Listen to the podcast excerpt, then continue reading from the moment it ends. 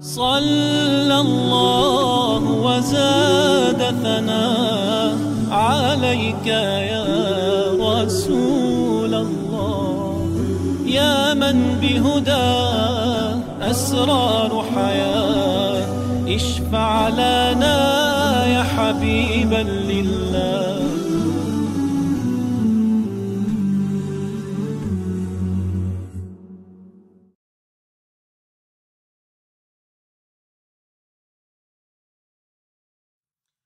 بسم الله الرحمن الرحيم. الحمد لله رب العالمين وأفضل الصلاة وأتم التسليم على سيدنا محمد وعلى آله وصحبه أجمعين. اللهم علمنا ما ينفعنا وانفعنا بما علمتنا وزدنا علما وعملا متقبلا. يا أكرم الأكرمين أرنا الحق حقا وارزقنا اتباعه وأرنا الباطل باطلا وارزقنا اجتنابه. نسألك علم الخائفين منك وخوف العالمين بك وبعد. هذا درس جديد في شرح رياض الصالحين. وقد وصل الإمام النووي للحديث عن باب الصبر. وسبق في الدرس الماضي أن الصبر ثلاثة أنواع. صبر على البلايا بلايا الحياة ومصائب الحياة. وصبر على الطاعات. وأعلى درجات الصبر هو الصبر الثالث أيها الإخوة والأخوات الصبر عن المعاصي. أن تظهر المعصية أمامك ونفسك تدعوك إليها فتحبس نفسك على ما تكره مما يطلبه منك الشرع.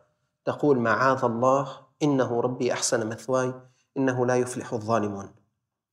أن يوضع أمام عينيك المال الحرام وأنت أحوج ما تكون إليه ونفسك تدعوك إلى أن تمتد يدك إليه لكن ينادي عليك إيمانك أن اصبر. حبس النفس على ما تكره مما يأمر به الشرع أو العقل. أعلى أنواع الصبر الصبر عن المعاصي. ووالله أيها الإخوة ما من أحد صبر عن المعصية.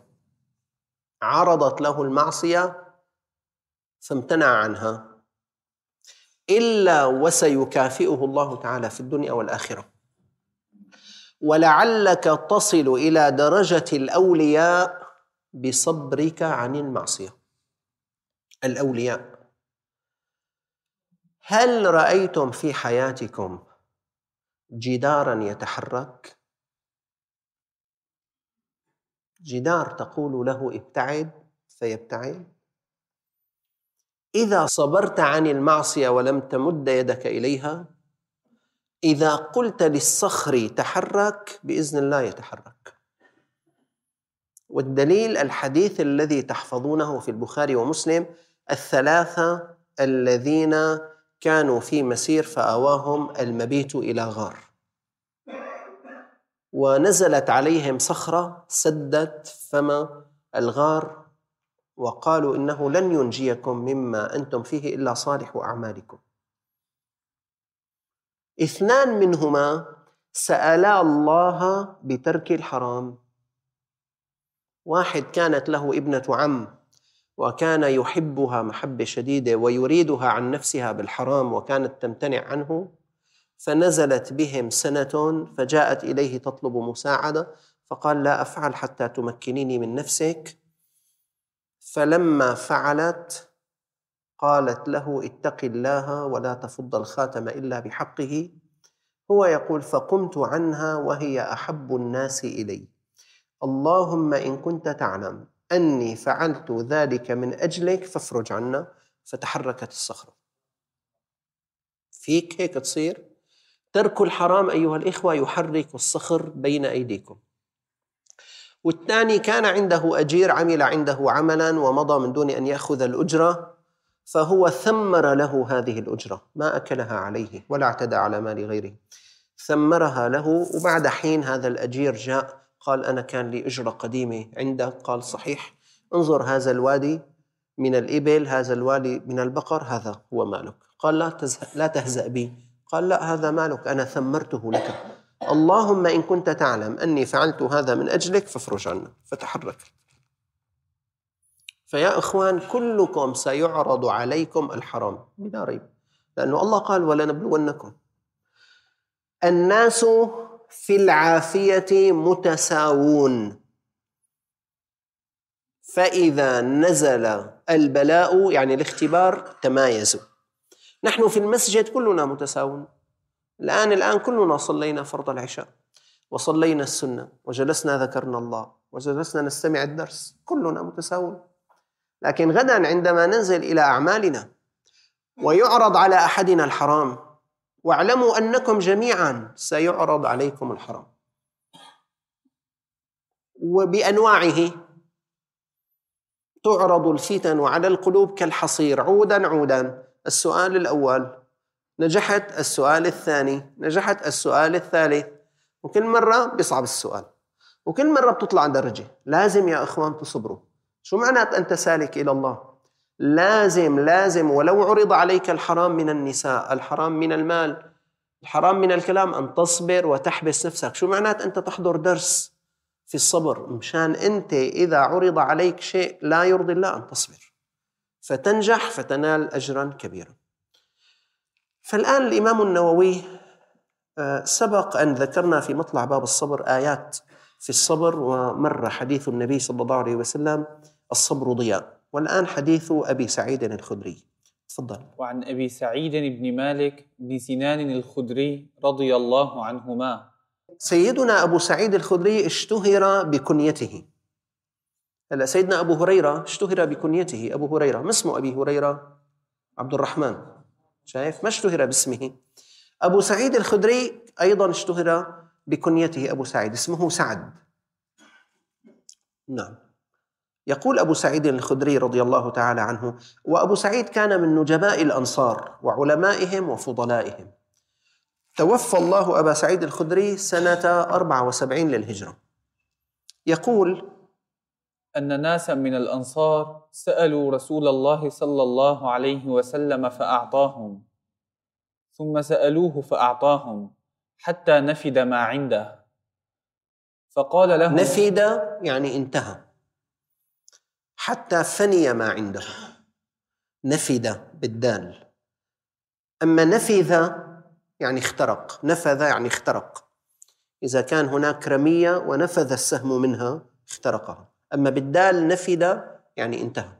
قل لو كان البحر مدادا لكلمات ربي لو أردنا أن نكتب آه، آه، نعم الله تعالى وآيات الله في الكون بالدوات والمحبرة وجئنا ببحار جعلناها حبر نريد أن نكتب آيات الله ودلائل عظمته ونعمه. قل لو كان البحر مدادا يعني حبرا لكلمات ربي لنفد البحر. يعني انتهى نفد بالدال. نف قبل أن لنفد البحر قبل أن تنفذ كلمات ربي. ولو جئنا بمثله مددا لو منجيب بحر ورا بحر وبحر بحر وبحر آيات الله عظيمة ونعم الله تعالى جليلة. فنفد يعني انتهى. قال أعطاهم النبي صلى الله عليه وسلم حتى نفد ما عنده. انتهى ما عنده. فقال لهم حين أنفق كل شيء بيده ما يكن من خير فلن أدخره عنكم. ما يكن من خير يعني ما يكن من مال. سمى النبي صلى الله عليه وسلم المال خيرا. وين في بالقرآن الكريم كمان؟ تسمية المال خيرا وإنه لحب الخير لشديد يعني لحب المال. معناتها المال إذا واحد صار معه مال مو شر خير. بس بشرط أن يستخدم هذا المال في مرضاة الله تعالى. وأن يجنيه من حلال الله تعالى. إذا كسبت المال من الحلال وأنفقته في مرضاة الله يا سلام. هذا خير كبير. لذلك يا شباب كلكم ويا أخوات اجتهدوا أن تكسبوا ما استطعتم من الحلال من أجل أن تنفقوا في مرضاة الله تعالى. هلأ بس أحدنا ربما يجتهد سبحان الله يعني قدر عليه رزقه ضيق رزقه ضيق مع أنني أعمل وأجتهد وأداوم وأفكر وأغير وأبدل بس سبحان الله يعني مو مبسوط لي الرزق. أخي مبسوط له الرزق صديقي مبسوط له الرزق جاري مبسوط له الرزق بس أنا مقتر علي مقدر علي. لا بأس أنت عليك أن تعمل. بس إذا أكرمك الله تعالى بالمال وأنفقته هكذا وهكذا وهكذا في سبيله قال رسول الله صلى الله عليه وسلم نعم بالمال الصالح للرجل الصالح. يا سلام إذا واحد منكم رجل صالح كلكم إن شاء الله أنتم صالحون. وعندك مال صالح؟ شاء الله كلكم يغنيكم الله من فضله. نعمة بالمال الصالح. ما شاء الله شغلة كثير منيح فلذلك يا إخوان ويا شباب كمان اجتهدوا. يعني النبي صلى الله عليه وسلم سمى المال خيرا. ما حدا يقول أنا ما بدي ما بدي دنيا أخي أنا أريد الآخرة.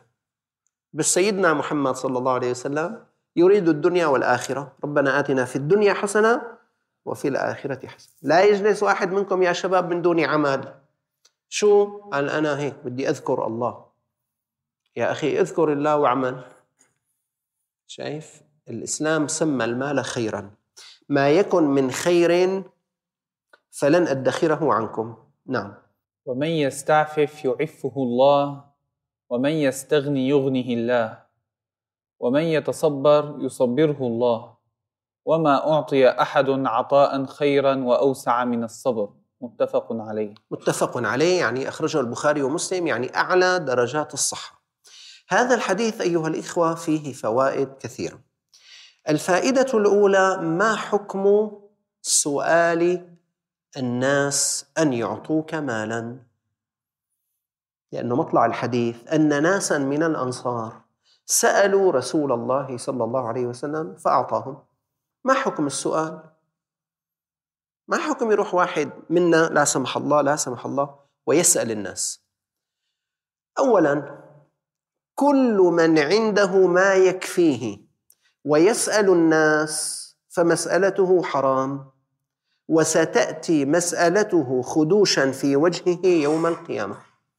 غدا يوم القيامة إذا رأيتم إنسان ينزل الدم من وجهه وعلى وجهه خدوش فاعلموا أنه كان يسأل الناس وعنده ما يكفيه. هكذا قال النبي صلى الله عليه وسلم. قالوا يا رسول الله وما يكفيه؟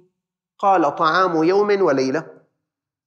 يلي عنده ببيته الفطور تبعه والعشاء تبعه وبيروح بيسأل الناس بيروح بيسجل اسمه بالجمعية الخيرية. تأتي مسألته خدوشا يوم القيامة. حرام سؤال الناس. طيب.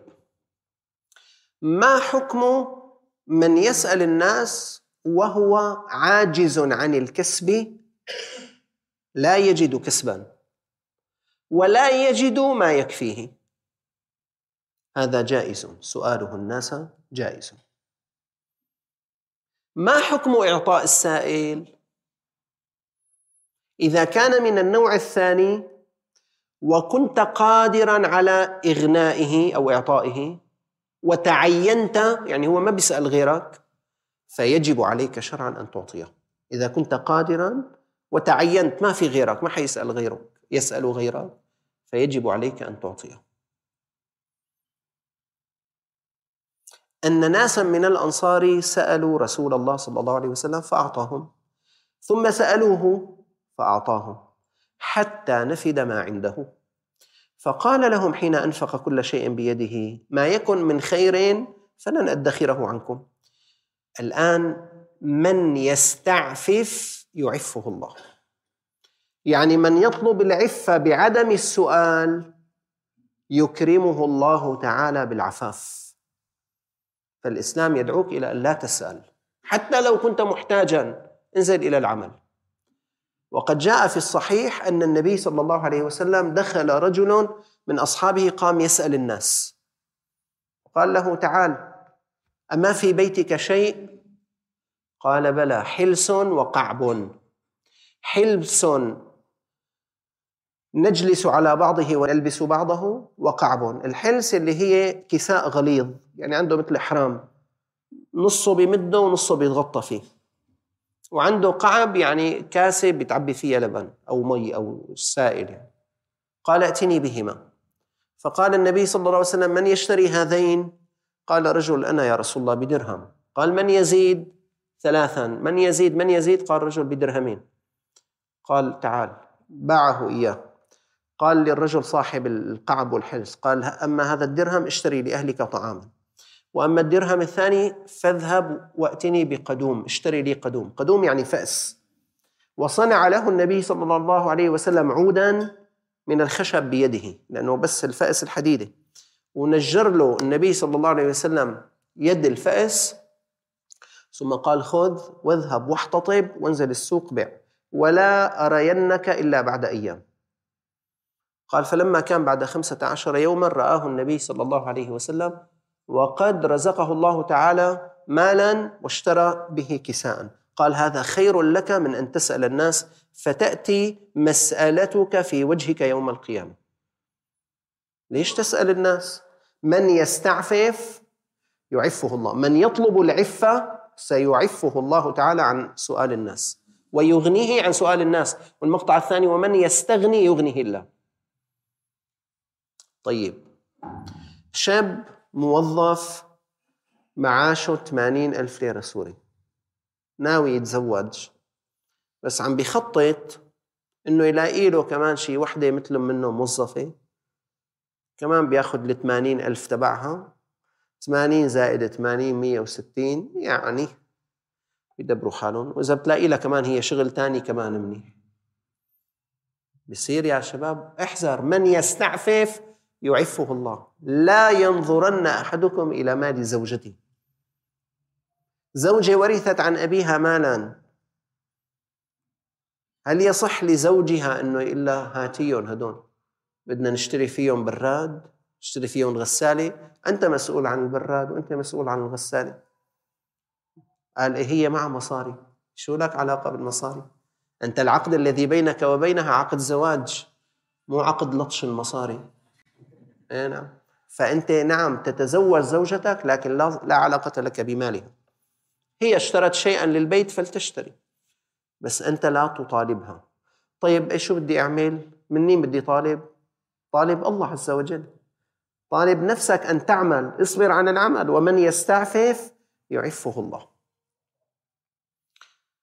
طالب جامعة مع رفقاته بالجامعة. كل مرة بيطلع بالسرفيس وبيقول لهم ادفعوا ادفعوا شباب ادفعوا شباب. وهو بس يصير وقت يوم الدفع تبعه ما بيجي على الجامعة. انتبه ما تكون نفسك فيها دناءة من يستعفف قال لي أنا ما معي مصاري. ما معك مصاري انزل ماشيا واخرج ماشيا. من يستعفف يعفه الله. لا تكن نفسك دنية تطلب المال من الآخرين. لما نزلت الأزمة بالبلد بيته في طرف المدينة أصيب فجاء إلى بيت حماة عمه سكنوا عندهم بيته كبير. صار له عشر سنوات عشرة. ساكن ببيت حماه وعم ياكل على مائدتهم وقبل حين قال لزوجته اقلي له لأبوك إذا متضايق من وجودنا بركي بيكسي لي بيتي عشان نروح على بيتنا. الله أكبر. معقول هذه الدناءة؟ عفوا.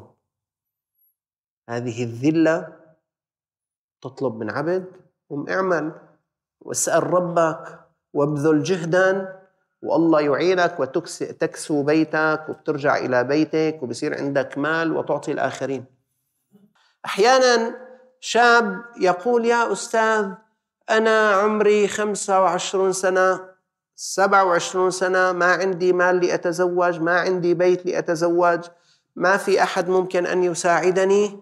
لذلك أنا يعني ستزل قدمي أو زلت قدمي وذهبت اتجاه العلاقات غير المشروعة. وأنا أصاحب الفتيات وأضاحك الفتيات وأخالط الفتيات وأذهب وأغدو وأروح معهن لأنه شو بدي أعمل بحالي يا أستاذ؟ كمان أنا رجل وحبطئ وما في ما في زواج. لذلك أنا خلص هيك بدي أروح بهالاتجاه. النبي صلى الله عليه وسلم يقول لك من يتصبر يصبره الله. إذا أنت تجالد نفسك على الصبر الله سيعينك ويصبرك. وسيعطيك الشيء بالحلال بالحلال. بس اصبر. تصبر يعني احمل نفسك على الصبر. شو معنى تصبر تفعل يعني تكلف الصبر. شخص معاشه ضيق يقول يا أخي أنا شو بدي أعمل؟ يعني كل معاشي 150 ألف شو بدهم يكفوني؟ عندي ثلاث أولاد وأنا وزوجتي وهذا لذلك أنا يعني حباكل رشوة. أنا ما بدي حرام بس شو ساوي؟ معلش حط حالك أنت بمكاني. يعني شو بدي ساوي؟ بدك تساوي من يتصبر؟ يصبره الله. بس من يتهاون ويمضي باتجاه الوقوع في المحرمات؟ سيتركه الله مع الحرم. من يتصبر يعني من يتكلف الصبر يعينه الله تعالى ويصبره. في الحديث أيها الإخوة من أجل مو بس تصبر, تصبر تتكلف الصبر وتتدرب على الصبر. مرات واحد يقول أنا ما بستطيع أملك نفسي عند الغضب.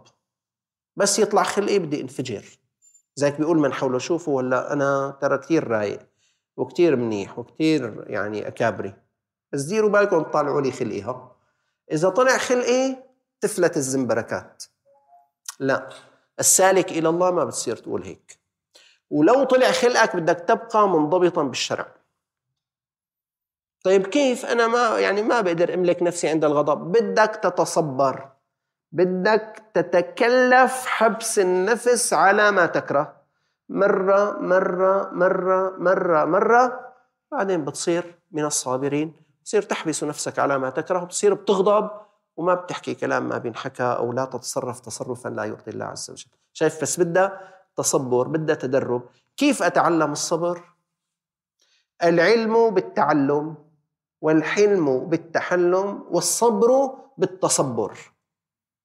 بدك تتدرب. لذلك هلأ وظيفة من هون للجمعة الجاي. كل واحد بيناتكم. مطلوب منك من هون إلى الأسبوع القادم الا تقول أف ولا ما هو أكبر من الأف. حبسألكم إن شاء الله إن شاء الله الجمعة القادمة. كم يوم قعدت من دون أف؟ شو يعني؟ يعني هلأ رجعت على بيتك وتعبان وبدك تنام قام أمك قالت لك الله يرضى عليك اسمك وصلت بيتكم بالطابق الخامس بس نزل جبنا كيلين لبن وتعال. ما في أف ولا في نفخ ولا في تسكيرة الباب بقوة ولا في الله يخلصني من هالعيشة ولا في يعني ما لقيتوا غيري صلكم من الصبح عم تستنوا لإجي أنا. ما في اوف وبكرة كمان أنت وراجع من الشغل الساعة 3 وتعبان وبدك مالك مصدق تاكل لك لقمة حيبعثوا لك رسالة قنينة الغاز. بدك تنزل تجيبها. تطلع على الطابق الخامس. وما في أوف. بدك تتصبر هيك يعني تكظم غيظك. وبدك تكون واقف على الدور لبين ما تيجي سرفيس. بس تيجي سرفيس وأنت جاي بكير بيجي واحد بدفشك هيك وبيطلع هو وما بدك تقول أوف. بدك تبلع. بدك تتصبر. درب والله اختبار. كل واحد بيناتكم يشوف حاله. قديش عياره ما بيقول أوف. طبعا ما بيقول أوف ما بيقول أكبر كمان يعني. اي نعم. فمن يتصبر يصبره الله. ثم ختم النبي صلى الله عليه وسلم قال وما أعطي أحد عطاء خيرا وأوسع من الصبر. إذا أنت تتصبر مرة فمرة مرة فمرة بعدين بصير عندك الصبر سجية الصبر خلق الله أكبر. بإذن الله بإذن الله سعادتك في الدنيا وفي الآخرة مرهونة بهذا. ما أعطي أحد عطاء خيرا وأوسع من الصبر. أنو أحسن؟ صير أنا عندي قدرة على الصبر لما يصير عندي مئة مليون. النبي صلى الله عليه وسلم يقول يصير عندك قدرة على الصبر أحسن. لأنه المئة مليون بجوز واحد يستغضبك تفرط فيهم بجلسة واحدة. بجوز. في الصبر يا أخوان عاقبته خير وعاقبته رشد. نحن نقرأ ولا زلنا نقرأ وسنبقى نقرأ ما زال أحاديث كثيرة عن الصبر لتعلموا أنه جزء من السلوك إلى الله تعالى أن يكون الإنسان يعني متحليا بخلق الصبر وأن لا يكون آه، ضجرا وأن لا يكون نزقا وأن لا يكون ممن تطيش أحلامهم عند الشدائد. نسأل الله عز وجل أن يجعلنا من الذين يستمعون القول فيتبعون أحسنه وصلى الله على سيدنا محمد وعلى آله وصحبه وسلم والحمد لله رب العالمين. اشفع لنا يا حبيبا لله.